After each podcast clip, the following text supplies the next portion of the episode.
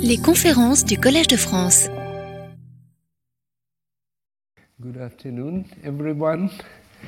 Thanks for coming. It's difficult days in Paris, and it's like 2 lectures in a row. So today is my concluding lecture, in case of I see some new faces.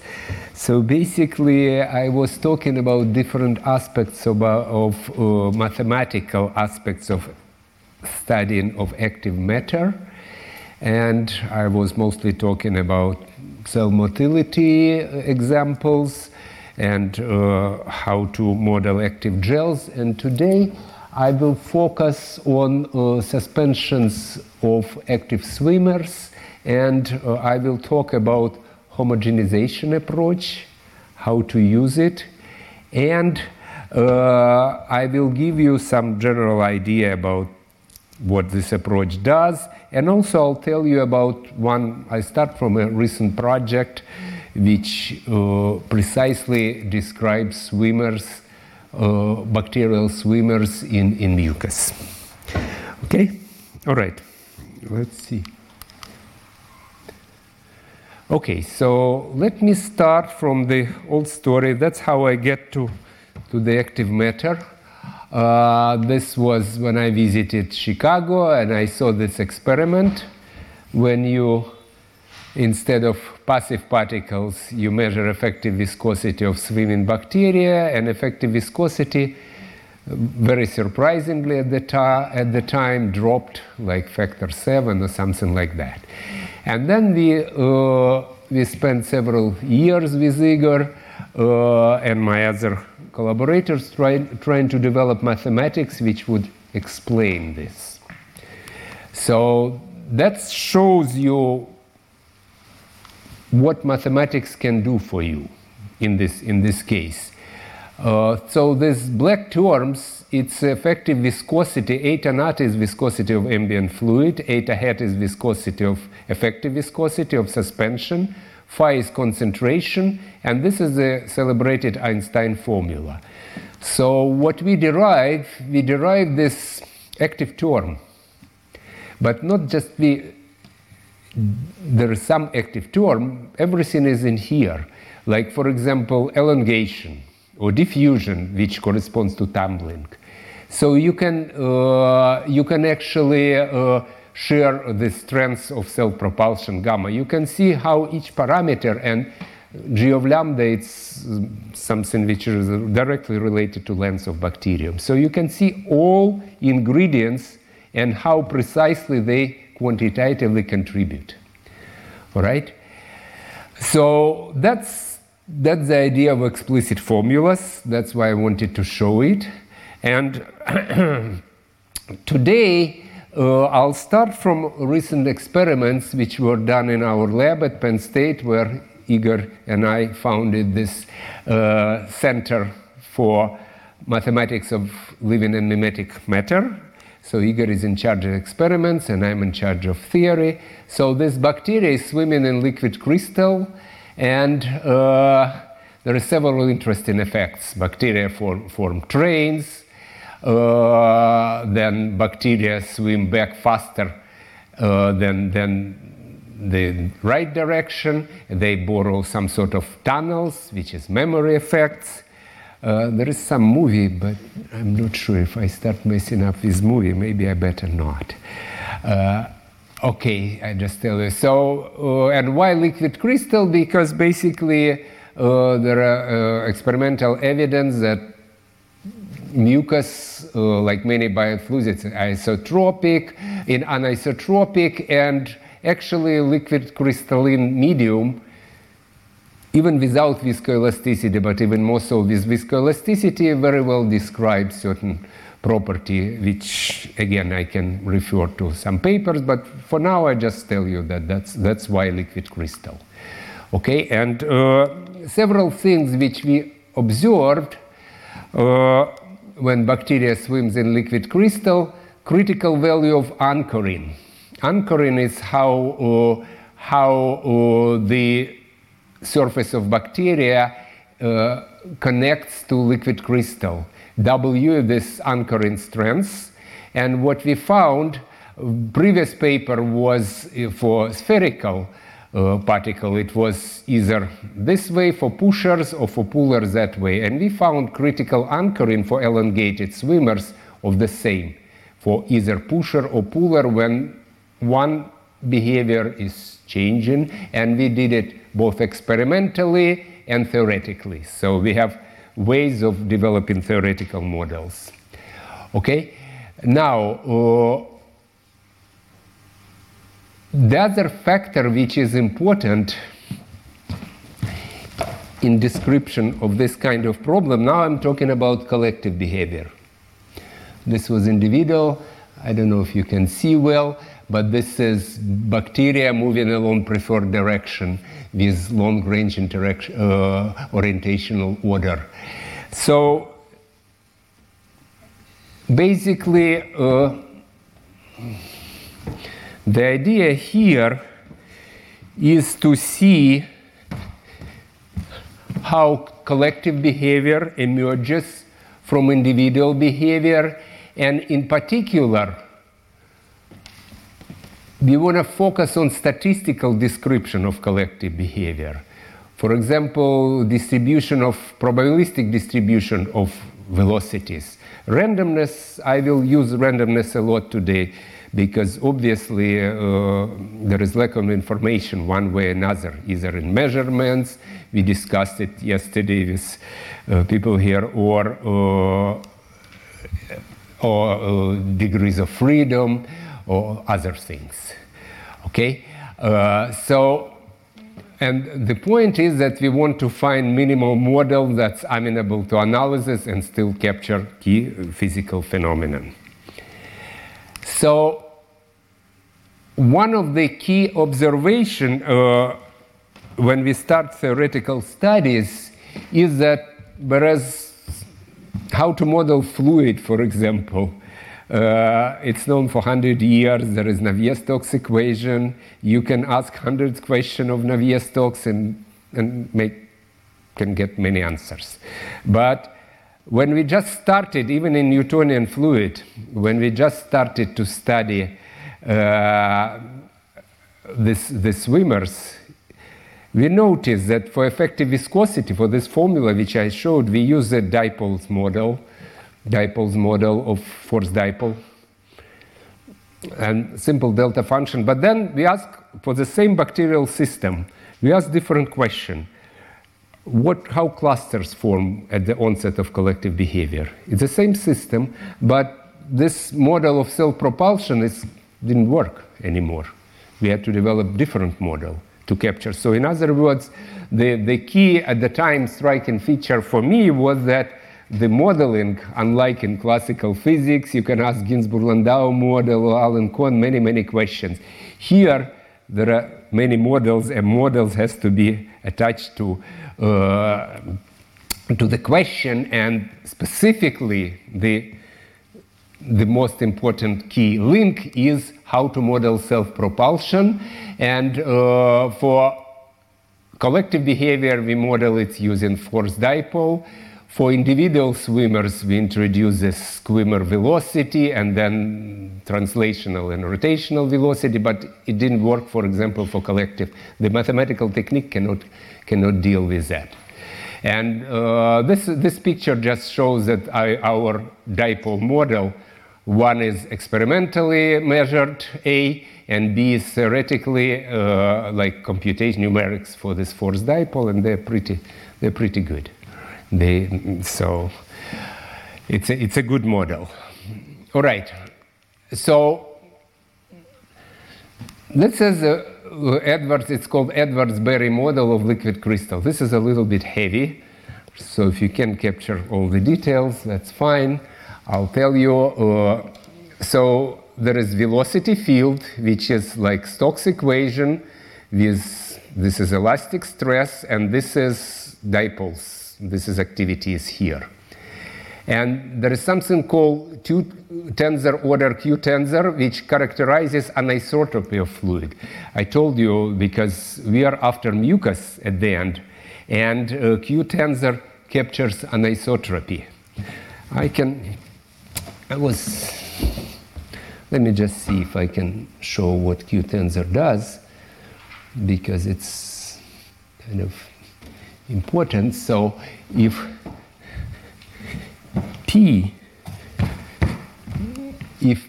is a probability distribution of position and orientations, right, just like density in Boltzmann equation, that's P satisfies this condition, and you can compute first zero moment, and because of odd property, first moment vanishes, and second moment M.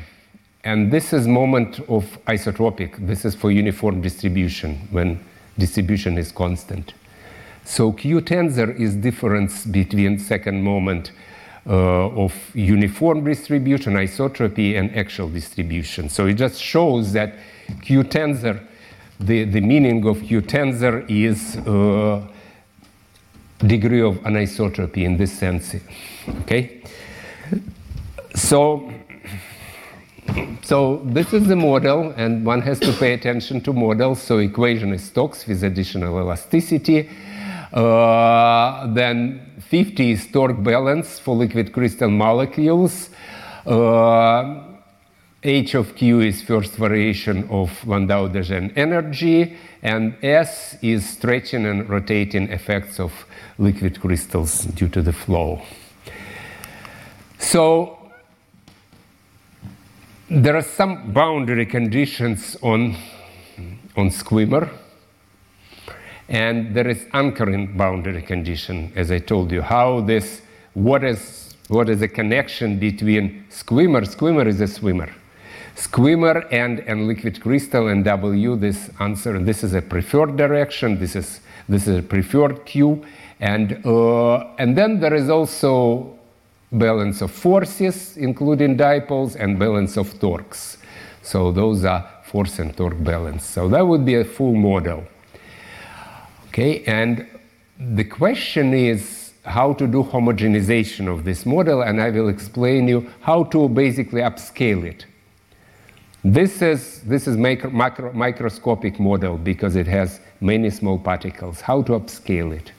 That is the question, and I will explain you what it means and give you a little bit excursus in homogenization theory. So the methods which we use, it's a current work which I started in the fall with Paris 6 researchers, Antoine Gloria and Mitya Duerinckx, we are using homogenization techniques. Now I will spend some time telling you what it is, okay? What is just a brief overview. So there are many names for this, most common coarse graining and upscaling methods. There are some sort of average, but typically simple averaging in this kind of problem like mean field, it doesn't work. So that's why homogenization are more sophisticated techniques. And what it at the end of the day, it could give you macroscopic description, particularly like effective rheology, and it should be consistent with other physical techniques like self-consistency scheme, etc. Okay, so basically now I forget about liquid crystal, bacteria. Now I actually gonna switch to my iPad because my computer was not working, so I prepared some notes, poorly written, but on iPad. And if maybe I will even use Blackboard, we'll see how it goes. So basically, here is the idea in a nutshell, the very simple idea of homogenization. So you take, this is inclusion, so one conductivity or thermal conductivity, and this is matrix or background. And you replace it by homogeneous media. And how this effective conductivity of this homogeneous media, of course it depends on sigma 1 and sigma 2, but most importantly it depends on microstructure, namely distribution, spatial distribution of inclusions, their shape, and it could be typically lack of information, noise in measurements, so unknown degrees of freedom. So that's what it is. Okay? All right. So Now let me switch, try to see how it works. Let me switch to my iPad. So basically here I have again, first of all, I have two scales. This is a simple case. It's this multi-scale. It could be many, infinitely many. But the simplest case, my idea, what I'm trying to do, my goal is present everything in the simplest possible setting so that you can follow, all right? So this is capital L, this is size of specimen or sample, and this is small l, let's say size of particle. And epsilon is very small, the ratio. Then the scales are called well separated. And that's the first necessary condition for homogenization. Now, the simplest equation which describes this kind of media, which I draw for you, this kind of let me, maybe I can even write now on that. So, remember I told you I have this inclusions. So, this is the equation, let's say for potential, thermal potential, and this function sigma, it's a conductivity, but it's rapidly oscillating, right? Is that clear? Why it's rapidly sigma y? It taken value of sigma 1. Sigma y now is in a cell of size 1. But when I, instead of y, I plug x over epsilon, it's like sine x over epsilon. It started rapidly oscillate, all right? And that corresponds to many, many inclusions which are very, very small, all right? Okay, so, and this blown up cell of periodicity of size 1 is called unit periodicity cell. And this is a very important building block in homogenization theory. All right? Okay. So what I'm trying to do, I'm trying to replace my solution of my original problem, which is u epsilon. Remember, when there are many, many inclusions and this rapidly oscillating coefficients, I'm trying to replace it mathematically by solution of a problem with constant coefficient, like this media, and u naught. That's what's called homogenized or upscaled problem. Solving this problem numerically, and why do I want to do that? Because when your coefficients are like crazy, oscillating like crazy, it's very hard to solve this problem numerically. Right? It's obvious. But when they're constant, you can do this. And the question is, how good is this approximation? Right? And there are two questions here. One is how u epsilon approximates u naught, but usually you are not interested in this. Usually you are interested in gradient. So this is relatively easy. From considering energy, you can immediately derive this in L2 norm, in mean square. But for gradients, it becomes much more complicated. It just doesn't work. U epsilon and u naught, they don't converge. This is not true. Okay? And then the big idea which came in mathematics in, actually, I think I had even slide on history. Let me just, before, let me go, let me just say the history of this. Okay, the history of homogenization, because it's really interesting. Let's see how it works. Okay, so it goes back, it's on shoulders of giants. So for conductivity problem, Poisson and then later Faraday studied effective conductivity with conducting spheres and non-conducting matrix. Then Maxwell, and they all studied something which called dilute limit, when volume fraction of this inclusion is very small, meaning that sizes of inclusions are much smaller than distances between them. All right, because that's a big help. Because basically then you study single inclusion in infinite medium, right? Okay, so then the next big step was Einstein, effective viscosity again for dilute suspension of spherical particles. And it took to go to interactions from this to 72, Batchelor and Green. So that's how difficult it is to take into account next term, which is responsible for interactions. And then Jeffrey, also the guy who did Jeffrey orbits, he did in 22, also 15 years, just from spherical to ellipsoidal particles. Now, mathematical theory, but this is, they mostly did, they just guessed the form of solution in infinite media, and that's how they derive, okay? And the idea was to create machinery, What is the machinery? Which you give me any problem, and there is my method, like computational methods, and how do I upscale? And that started in 1964. Those guys, Marchenko and Khruslov in Ukraine, in Kharkiv, Keller in New York, in NYU, and then Fredlin was in Moscow University, and they simultaneously try to develop mathematical approach. Keller actually, he beautifully solved explicitly effective conductivity of checkerboard, of black and white squares, found explicit formula.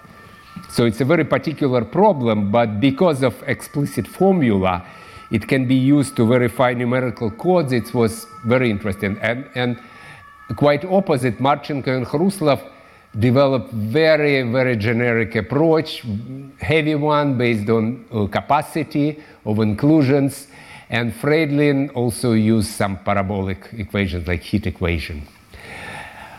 Okay, and then in 1780s, it was simultaneous activity in Courant Institute in France by Jacques-Louis Lions, who wrote a book with Varadan and Papa Nicolaou, and then in Soviet Union, Kozlov and Oleinik for periodic homogenization, and later for random homogenization. That's the history, okay? And by now, it's still very active area.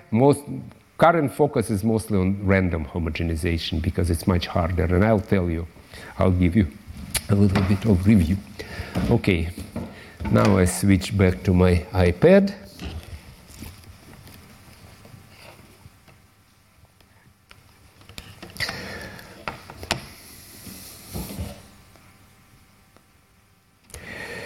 Okay, so the big idea here, which gave all this sets mathematically things in motion, was introduction of slow and fast x over e variables. So instead of looking for solution, what would you do? You have u epsilon of x, right? And usually you write epsilon to the 0, u0 of x, plus epsilon to the 1, u1 of x, right? That's a usual perturbation expansion.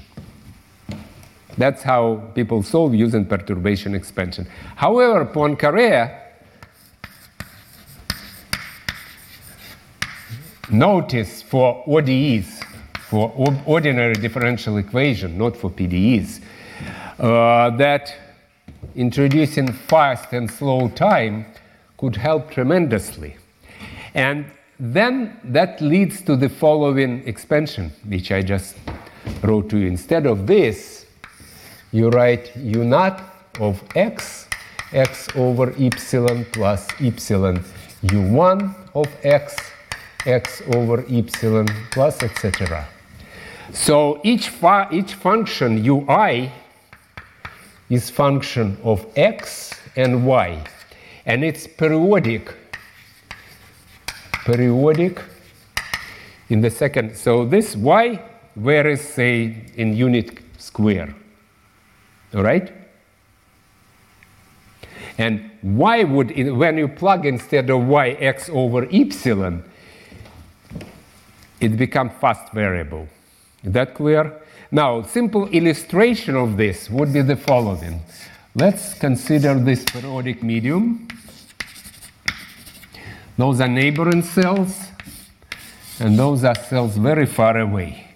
Now, if I take a point here, which is, and a point here, which is similarly located, right?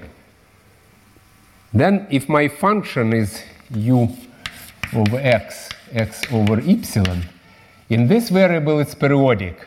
But change of this variable for two neighboring in slow variable, it's nothing. So value here, it's almost the same as value here. But if I consider incidental point here, which, again, but in a very far away, then it's not at all the same. All right? So that's the idea of this special ansatz. When you do any kind of asymptotics, the key thing is to guess the form of ansatz. And once you do it, then things fall into place. Okay? So here I told you U1, and the first homogenization result. Okay, what are the questions here? The question here, first find, this is effective conductivity, right? This is a constant conductivity of grain media. Okay? Then again, approximation.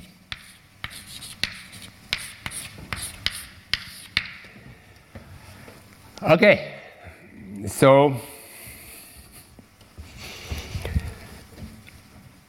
now I'm about to introduce the key hero in this. This is all about periodic homogenization. For like 20 years, what Lions was doing here, Papa Nicolaou, was about periodic homogenization. Because it's a reasonable approximation. And then it switched to random homogenization. Now random is more of a focus. All right? So this is a problem for one single blown-up cell. Sigma y, this conductivity, which is sigma 1. This is a cell of size 1. Okay? So solving numerically this problem is not difficult, because you actually, you don't have small parameters. There is no epsilon here, right? There is no rapid oscillation. Okay? So solving this problem is easy. And if dimension is d, there are d problem, ei is a unit vector. So the same equation, it's like, for example, if sigma 1 is equal to sigma 2, do you see what the solution would be? It would be just coordinate function, yi. Right? But when they start to deviate, you just correct from linear. You choose whatever is best approximation, given that sigma 1 is not equal to sigma 2. All right?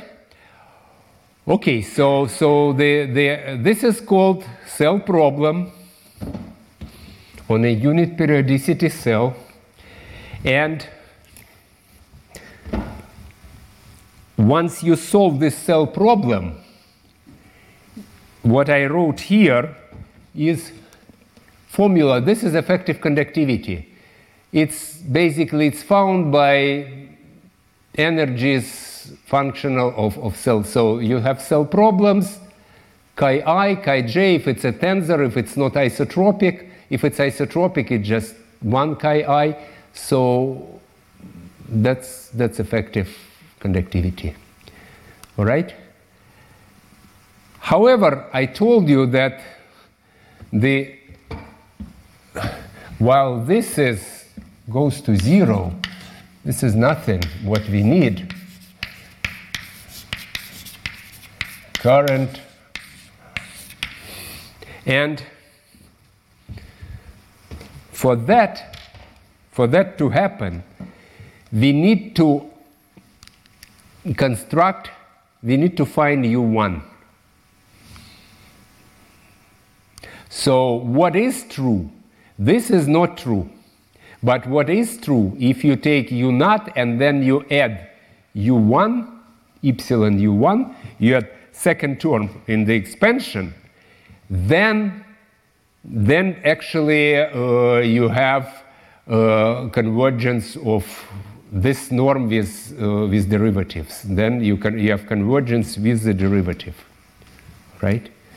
So this is the key hero then. This is called corrector U1, because it provides you the approximation with derivative stresses. You're not interested in displacement, you're not interested in velocities, in fluids, you're interested always in derivatives, right?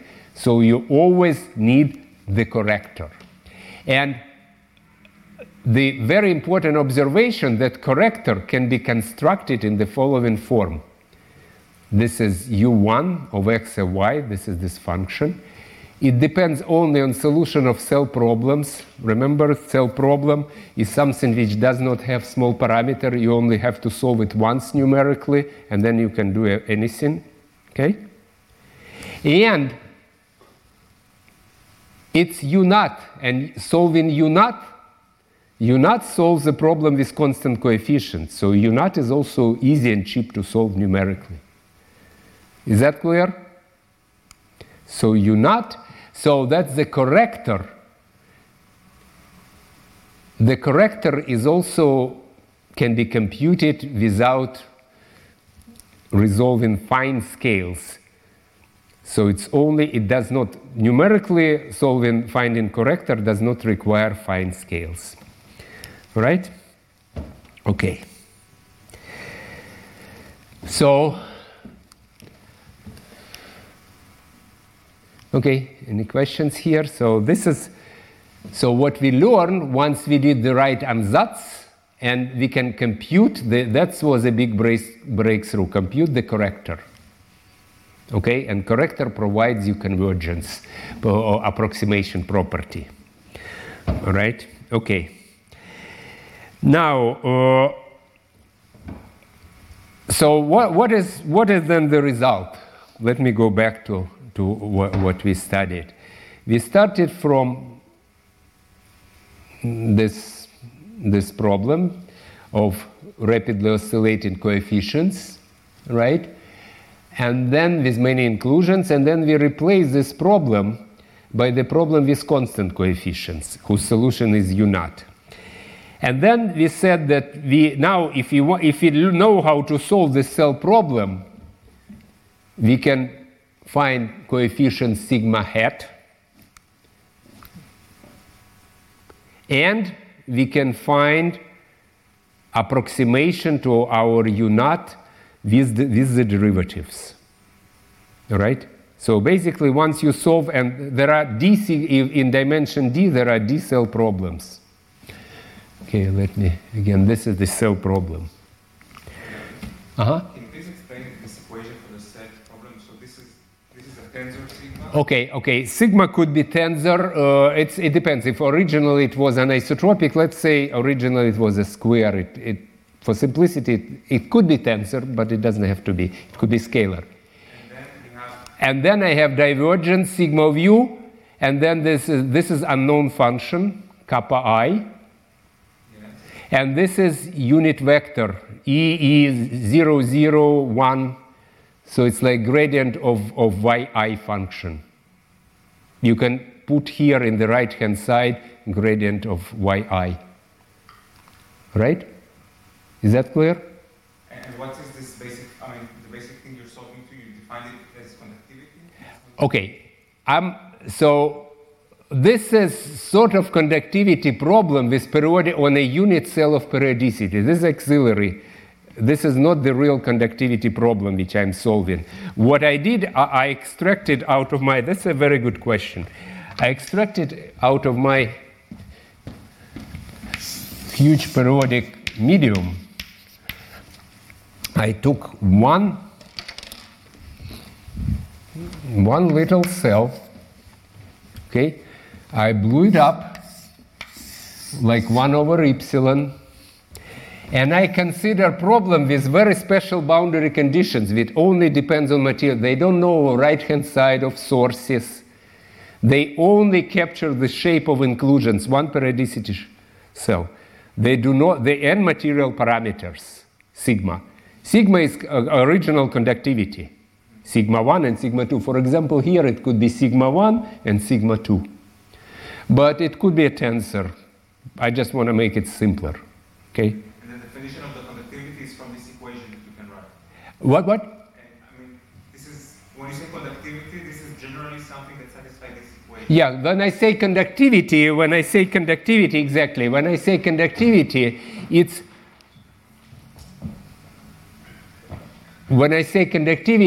a coefficient in this, okay, divergence sigma of x grad phi is equal whatever f, right? It's equation for electrostatic potential.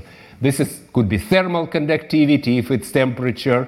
This could be electrostatic, all right? This is a coefficient, rapidly oscillating coefficient. Thanks, I wanted, because it's important not to miss what cell problem is, because cell problem is the key to everything.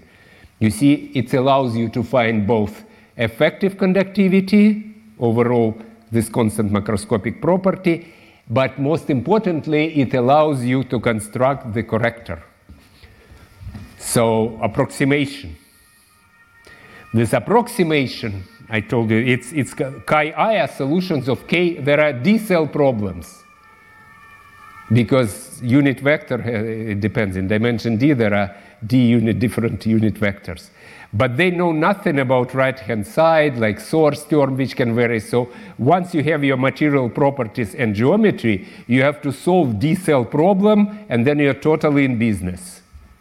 Okay? Now, the way to solve those cell problem is either, in general, it's numerics, which is much simpler because there is no epsilon anymore. There is no rapid oscillations. There is no fine scale. Basically, in a nutshell, homogenization is a technique to find the curves of fine scales. Right? That's what we are doing. All right. And, okay. And then there is one very special case where you can actually, and I've done quite a bit of work on that, when you can find explicit solutions of cell problem, when conductivities are very different. And for elastic problem, it was my main achievement 30 years ago, you consider Young modulus very stiff and very, very soft, and in the limit you obtain negative Poisson ratio. Asymptotically, you can compute it. I published math paper on that, which was supported by experiment. So in order to compute something, you have to have a small parameter analytically. But what I'm saying, so here is our summary. Cell problem for both effective rheology, whatever it is, conductivity just a case study. It could be fluids, it could be elasticity, it could be anything. For now, linear, okay? And approximation. It's all due to self-problem, right? But this part is due to a very clever ansatz, which many people developed in the 60s and notice how it works, right? And how to solve it, either numerics, but it's much simpler with no fine scales,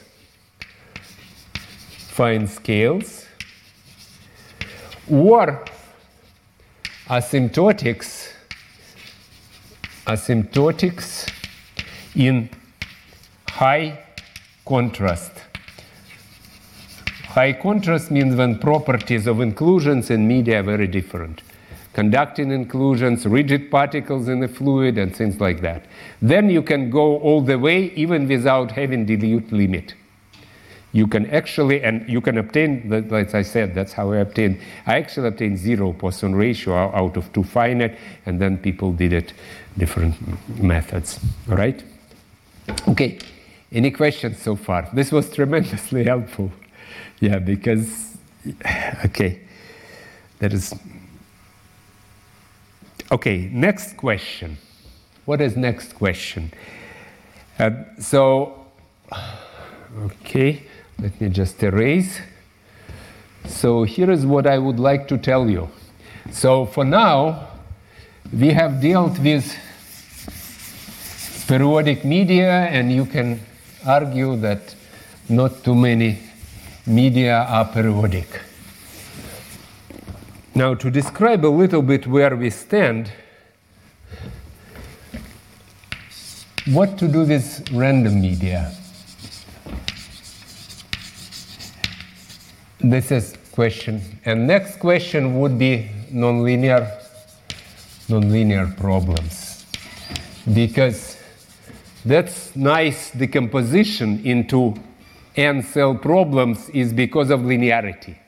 It's clearly linearity somewhere on the background, but if there is no linearity, it will be much more complicated, all right? So, okay, let me talk a little bit about randomness. Okay, so now my coefficients, I denote them capital X over epsilon. They're not necessarily periodic. They're just some oscillating functions. But there is omega, it's element of probability space. So it's a realization when you throw your coin, whatever it is. Okay? And therefore, because coefficients are random, so it goes back to a basic notion of random variable. There is a probability space, space of elementary outcome, and then there's probability measure on it. Okay? And then the solution also is random, right? Simple example, that's what Keller introduced, is a motion from periodic checkerboard to a random checkerboard. When every square you toss a coin, and with probability P is white, and with probability 1 minus P, it's black. Okay, you can imagine. This is if you are far away, this is a pretty good description of random media with concentration P. Is that clear? You will far away, you won't see this. You would see black islands in white sea, or vice versa, right? So it's a good model. Random checkerboard is a good model because it allows for some explicit calculations, and you you want it as a benchmark for numerical codes. Is that clear? All right. Okay, so this is periodic checkerboard.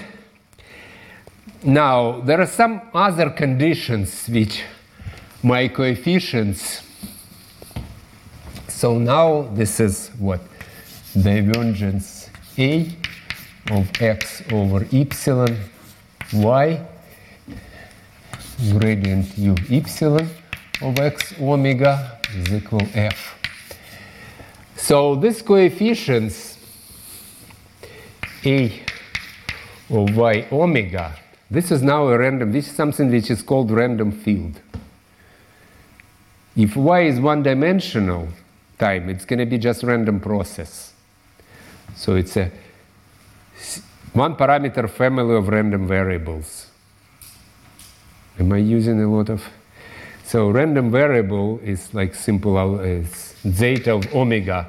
For any outcome, you have a number. Okay, that's a random variable.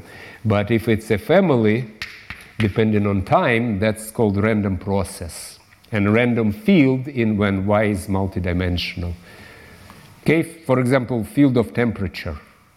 Y would be a special variable. It's some body of dimension D, and Y is a point, and then the temperature, the value of temperature is random, which determined by this omega. Okay? All right, so the condition here, there are two important conditions for homogenization. One is stationarity, and the other is ergodicity.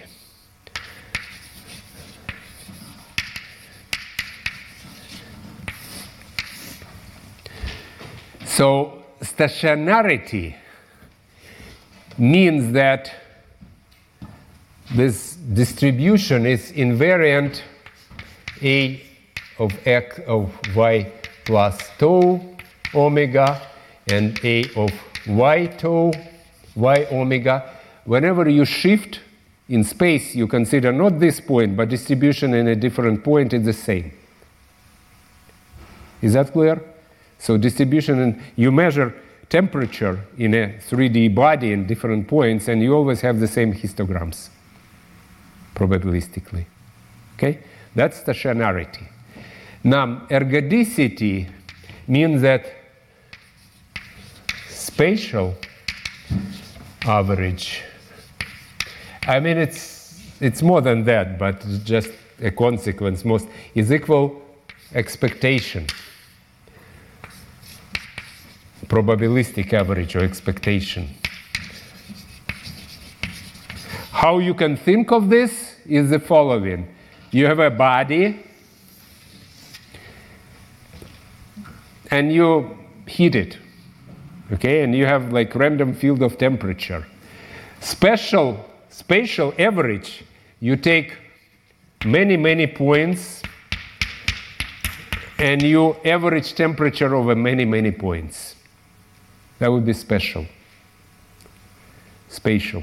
Is that clear? Now, alternatively, you can fix just one point and then took many, many specimens. Then it would be statistic taken at one point, but or during long time. That would be average in probability. That would be probabilistic average. And if these two averages are the same, it's not strictly system, it's not ergodic, but it's most important property of ergodic system. Special average, I don't know how to, I don't want to go into technicalities. Mm-hmm. We need to ask a question. Is your disorder frozen in time, which means if I go at a given point, do I always have the same random field, or is it structural? No. For now, it's a frozen in time. The time I can add later. It's a quench disorder. Not for now. Yes, I can do that because I'm trying to explain ideas, and that's a very good question. Of course, now I can do also. It's a quench disorder. I can do evolution, but evolution immediately adds another layer of difficulties, as it always does. Same even for moving particles in the fluid, right? You start evolutional problems when it's much harder. It adds nonlinearity.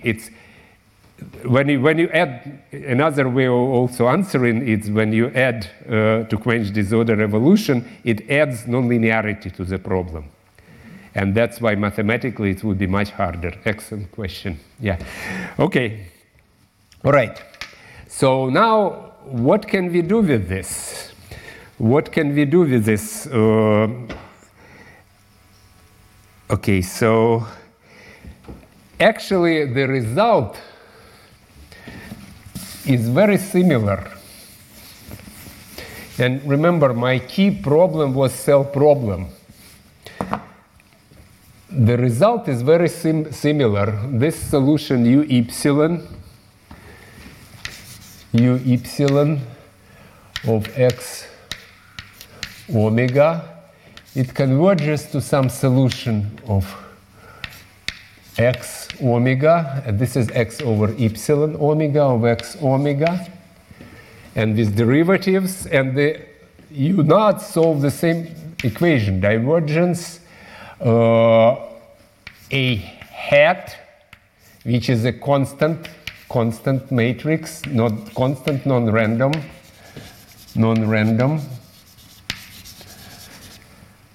of, and then it's a gradient u naught of x, and there is no probability, and this is equal g of x, the same right-hand side as here. It was also g of x. All right? So it looks the same. However, there is also this question, how to compute a hat.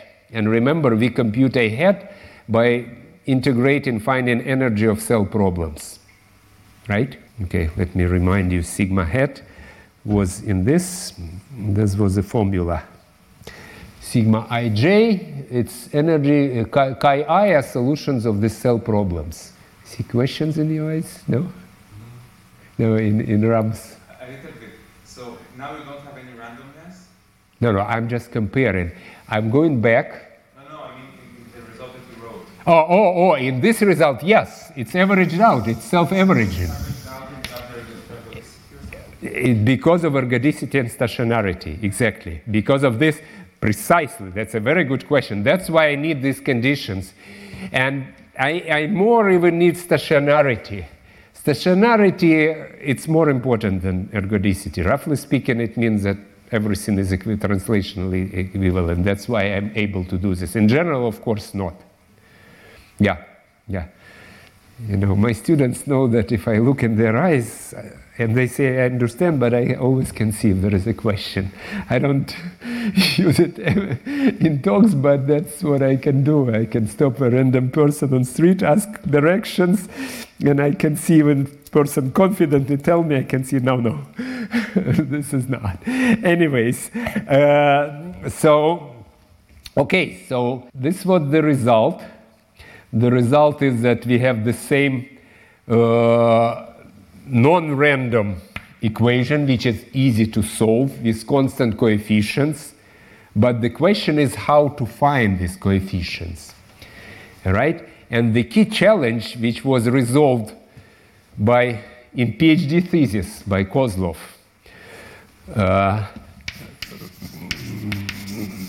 this was very remarkable Russian mathematician.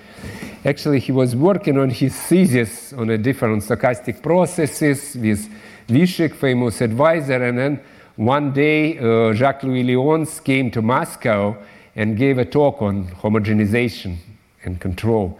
And Kozlov immediately went to his advisor, said, I'm switching topic, I'm only working on homogenization. And then he took this challenge in his PhD, and the other was Papa Nicolaou, who was director of Courant Institute, and Varadan, previous director. Those are members of all academies, and they also, in parallel, in the United States, they developed understanding of random homogenization. And the key issue, of course, is what is the analog of cell problem, because there is no periodicity anymore. Right? What is it? And how to deal with it? Okay? And,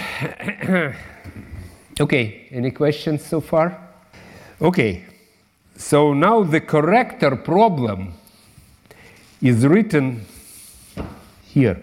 So it reminds you, same Ki, but we have here now omega, probability, but most importantly, it's in the entire space. Rn, because there is no periodicity cell. So that makes it much more complicated, all right? However, the big help is that this problem, this corrector problem, has to be solved only for a typical realization. So you don't have to solve it for all omegas. There is typical realization is something which is occurs with probability 1. Okay? So you find at least one such, like, coloring of checkerboard, and you only solve for that. But still, of course, you have to truncate it. This is a definition of special average I wrote here. So you have to take, instead of integrating over cell of periodicity, you have to take special average, which is like thermodynamic limit. You have a box, and you send size of the box to infinity and divide by size of this box. Okay. So in practice, how do you solve such a problem? In practice, of course, you solve it in a box.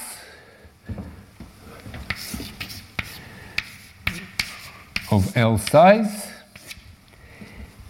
right? And the question, the practical question is the following. So in reality, you don't, in practice, you don't determine A hat, but you determine something which I wrote here. So AL is when you, instead of infinite, you consider box L by L. Okay, with the same distribution, but also you kind of average over n realizations. So this could be viewed as a law of large numbers. It's like law of large numbers, all right? So you take this Ln, and then this is what subject of much more current research. That's what these people do in Paris, in Max Planck. How close this approximation would be to this A-hat? We didn't have this question at all in periodic setting, right? And there are some very good estimates, like 1/n, and it's not surprising why it's 1/√n, because somewhere law of large numbers in the background, all right? And then there is L⁻⁷ where D is dimension, all right? So this is just a little bit of flavor what happens with random homogenization. If, for example, your swimmers are Poissonian distribution. I had a paper long ago when I had defects in crystal which are distributed by Poisson, special defects, and then I proved that distribution of stresses would be Lorentz curve. And it would be shifted Lorentz. I computed this shift, and I had like several papers with experimentalists. They observed this in experiments with crystals. But that's a rare luck when you can actually compute distribution. Usually, it's not. It's like some average properties, right? It's like checkerboard or something, it's a special luck. So usually you have ALN would be your, for random media, would be your final product, and you have to be concerned. And then, so the first question is law of large numbers, and the second question would be, what is the distribution of this error? That would be like central limit theorem. And you can also do that, all right? So I'm just giving you a flavor of what random homogenization does. Because what we do for these swimmers, bacteria swim in liquid crystal, we apply this technique of random homogenization. Some quantities are self-averaging, which means you can take your whole system, divide it into boxes, and calculate. Say that the average over the whole system is the average among the boxes. You see that? Additivity, right? Well, that's here, conductivity if you have mesoscopic boxes. So that's, so what Jean-François is bringing this on my next slide, I think, here, is something called representative volume element. Oh, well, that's here, concept of representative volume element. So basically what people also do in practice, you have this huge random media, and you find, exactly, you find a box, and the question is what is the size of the box, which is sort of contains all randomness, and by repeating it, you don't gain much more information. This is called techniques representative volume elements. Right? But that's for additivity, and I told you, for example, for questions like percolation questions, I told you there is no additivity. There is quantities which are, and in nonlinear problems, it would be also no additivity. But here it would be additivity in conductivity, in any linear problem, in Stokes. Right? Excellent question. Is that clear?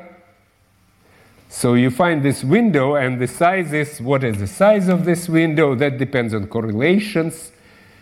So if you know correlations of your field, you can determine the size of this window, and then you're done. Okay? That's how it works in practice. Okay, so what did we cover by now? We cover original start, dilute, which is classics, when it's basically one inclusion, no interactions. And yet the giants, Maxwell, Faraday, Rayleigh, they all work on that. So it was really important question. And actually Rayleigh did mathematical proof using complex variables and also even for random distribution. Okay? Then Einstein, and then this machinery for periodicity, then the key is cell problem, which has no small fine scales. You solve it, and you can reconstruct your solution. Okay? And then the next step was what when everything becomes random, but kind of uniformly random. Then otherwise, to your question, it could be A of X here. could be slowly variable function. But that's another layer of difficulty.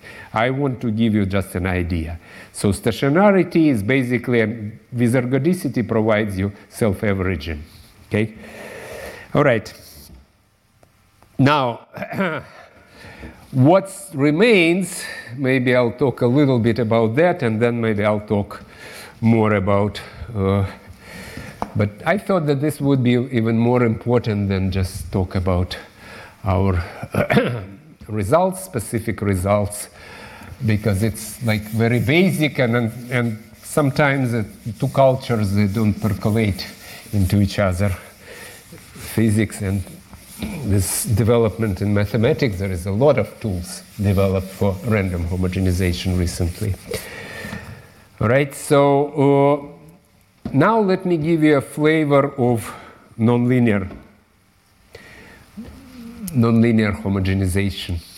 So basically here, if I start from my original problem, remember was this divergence sigma of x over epsilon gradient u epsilon equal g.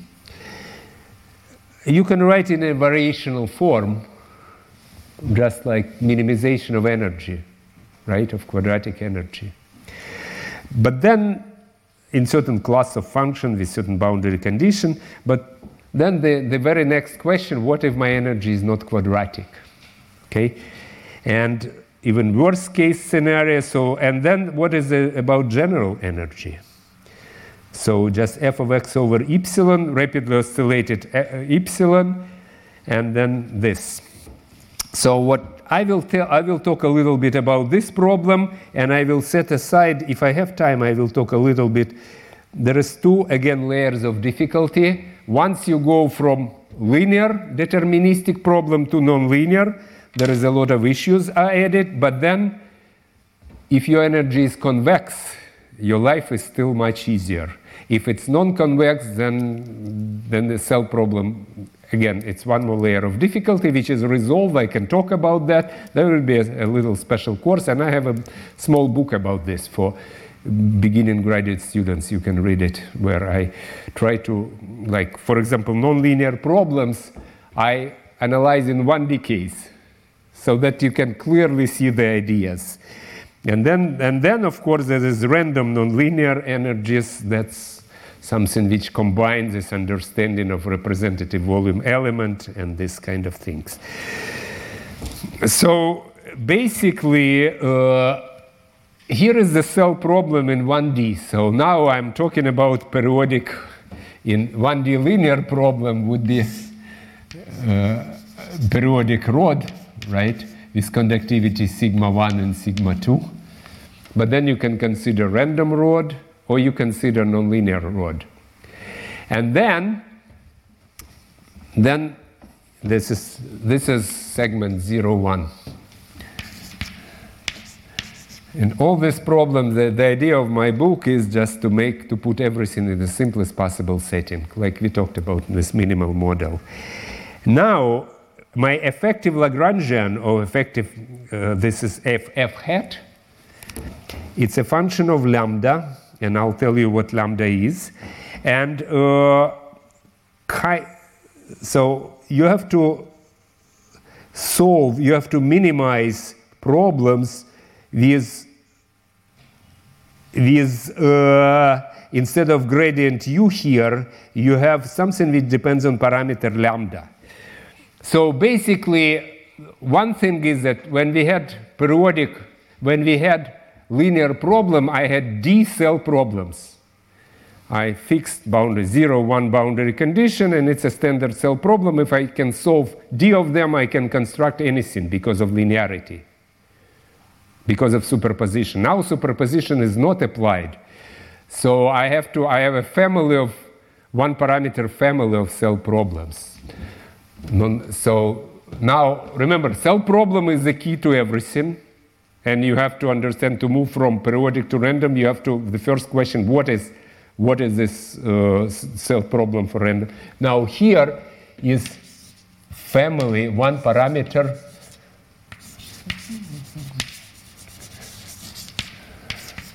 family of cell problems.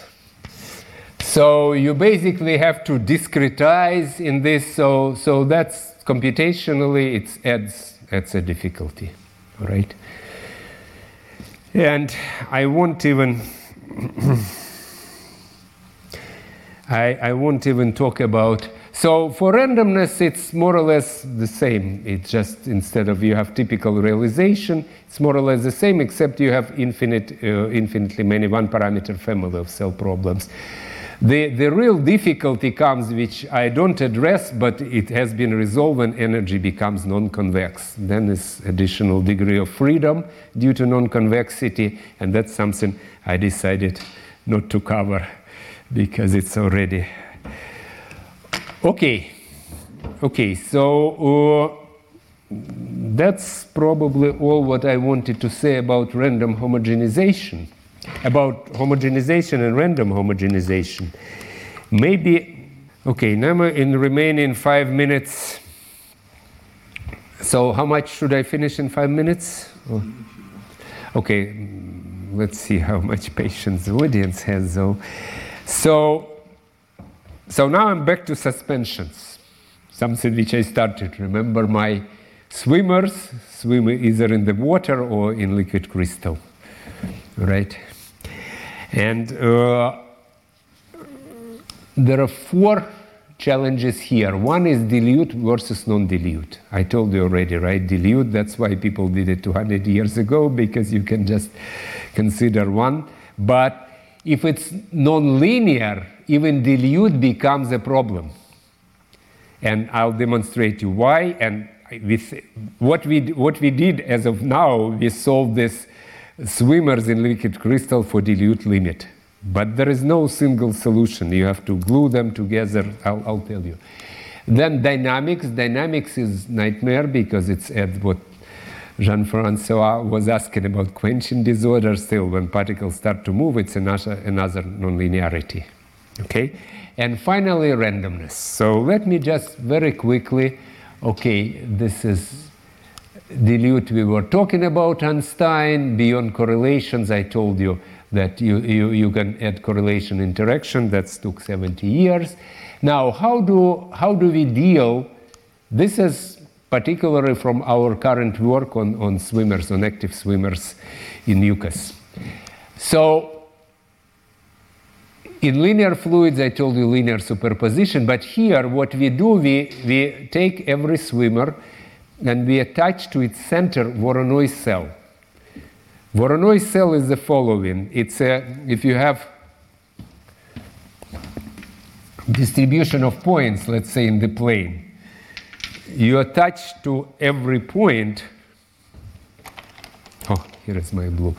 You attach to every point all points which are closer to this point than to any other point.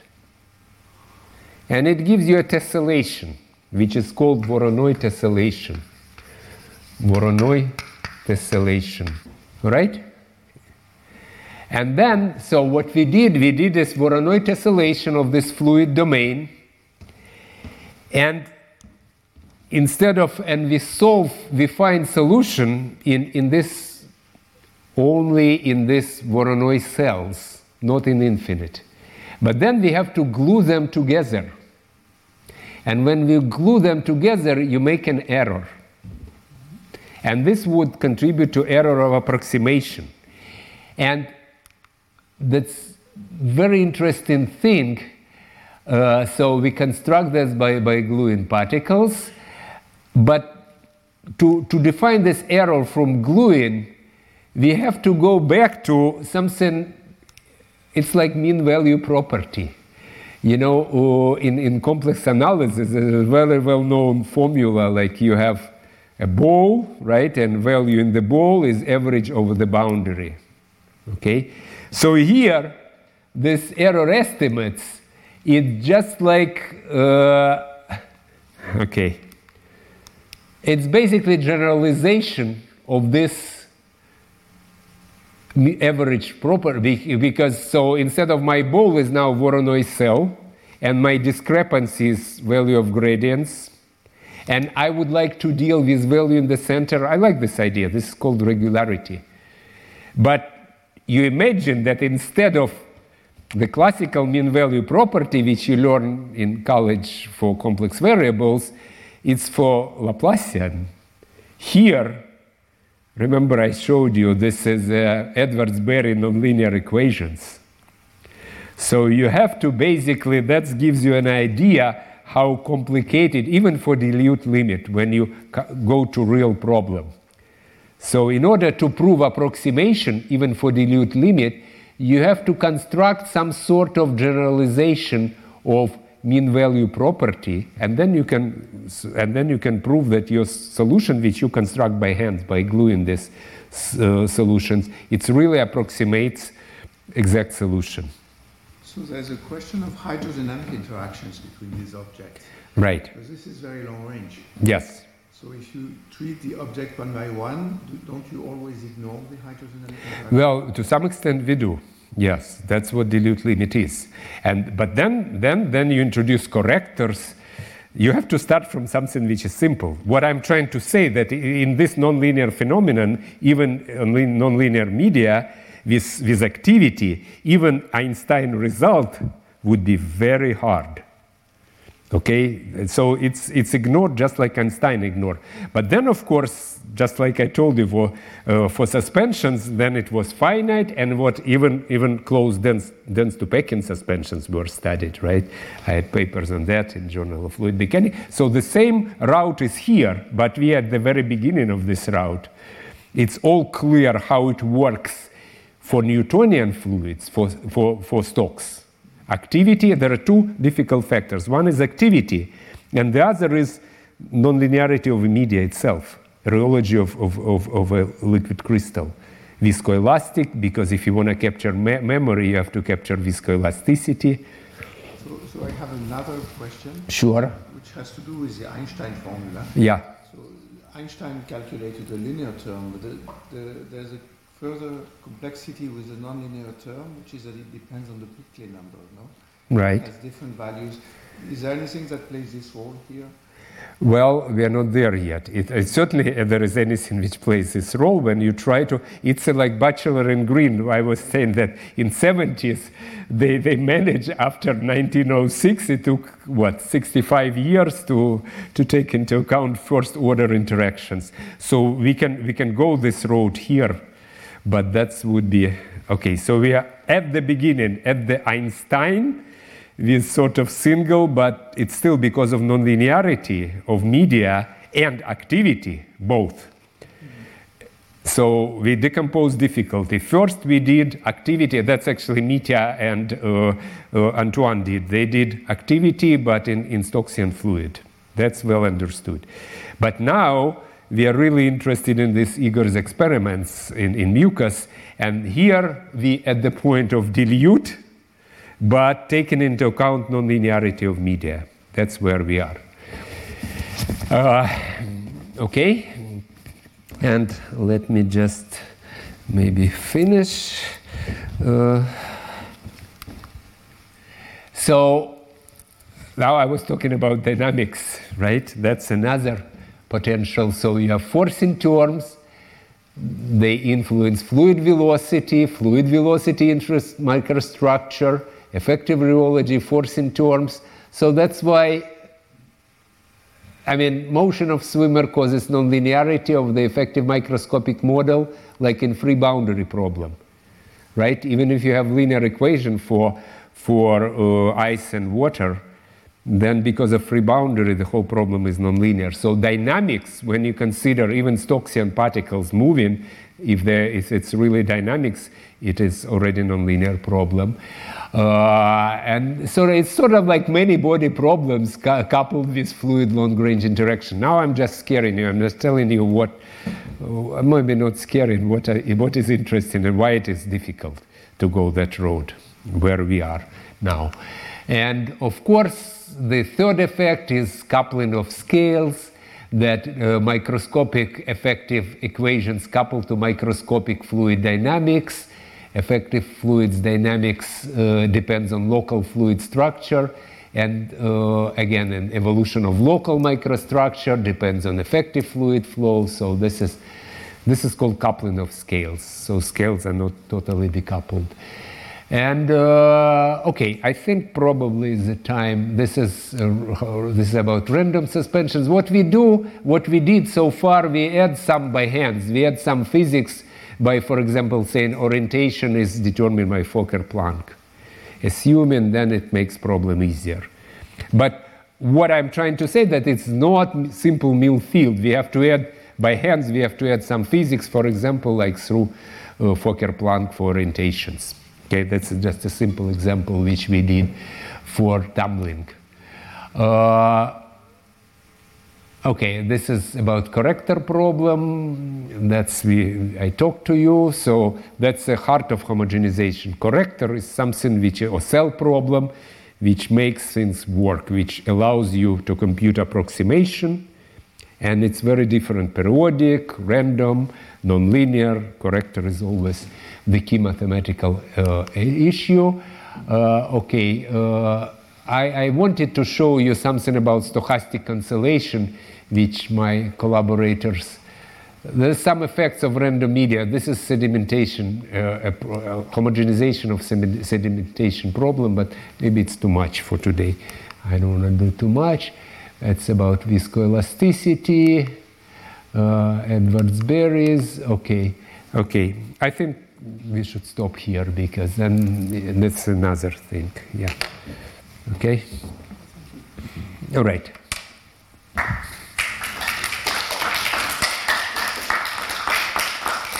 Well, thank you all for coming again.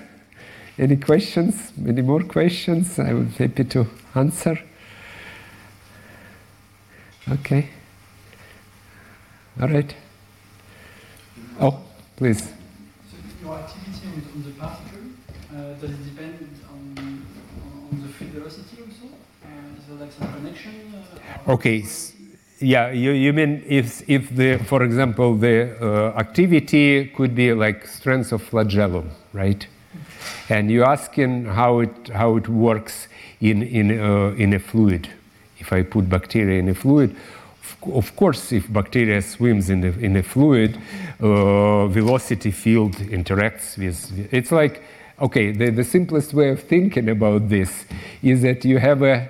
That's how I tell my students: you have a motorboat swimming in the lake, right? Your activity is a strength, is a power of your engine, all right? And that's how it interacts with water.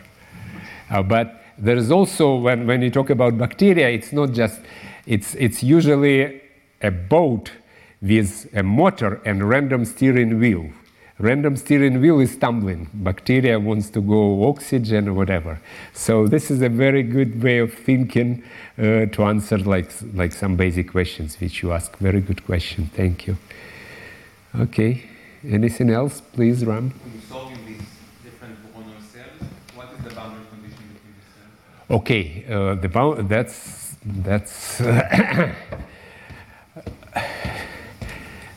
the boundary condition I determine from, suppose I solve a fluid problem without, and I have certain fluid velocity, right? I can use it, but then my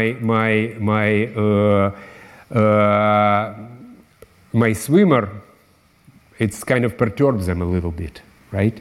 And what I do, I write it for, I just, basically you solve, or you can solve problem in a bigger space and take restriction on your Voronoi cell, all right? Then you have certain values for this swimmer, but for different swimmer, they would be different. So, and the point is, so your question, how to determine an answer, but they would be different from, slightly different for neighboring swimmers. But this difference, it's like a jump. When you estimate, approximate error, you have to compute gradients, and jump, even small jump becomes infinity.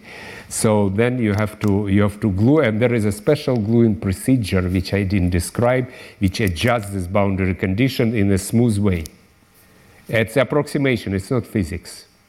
It's a way of constructing the best possible approximation. It has nothing to do with actual physical boundary conditions. All right, that's probably also useful for you to understand, because you probably think of this real swimmer and physics. So no, it comes from the best possible approximation. Je vous en prie. Retrouvez tous les contenus du Collège de France sur www.college-2-france.fr.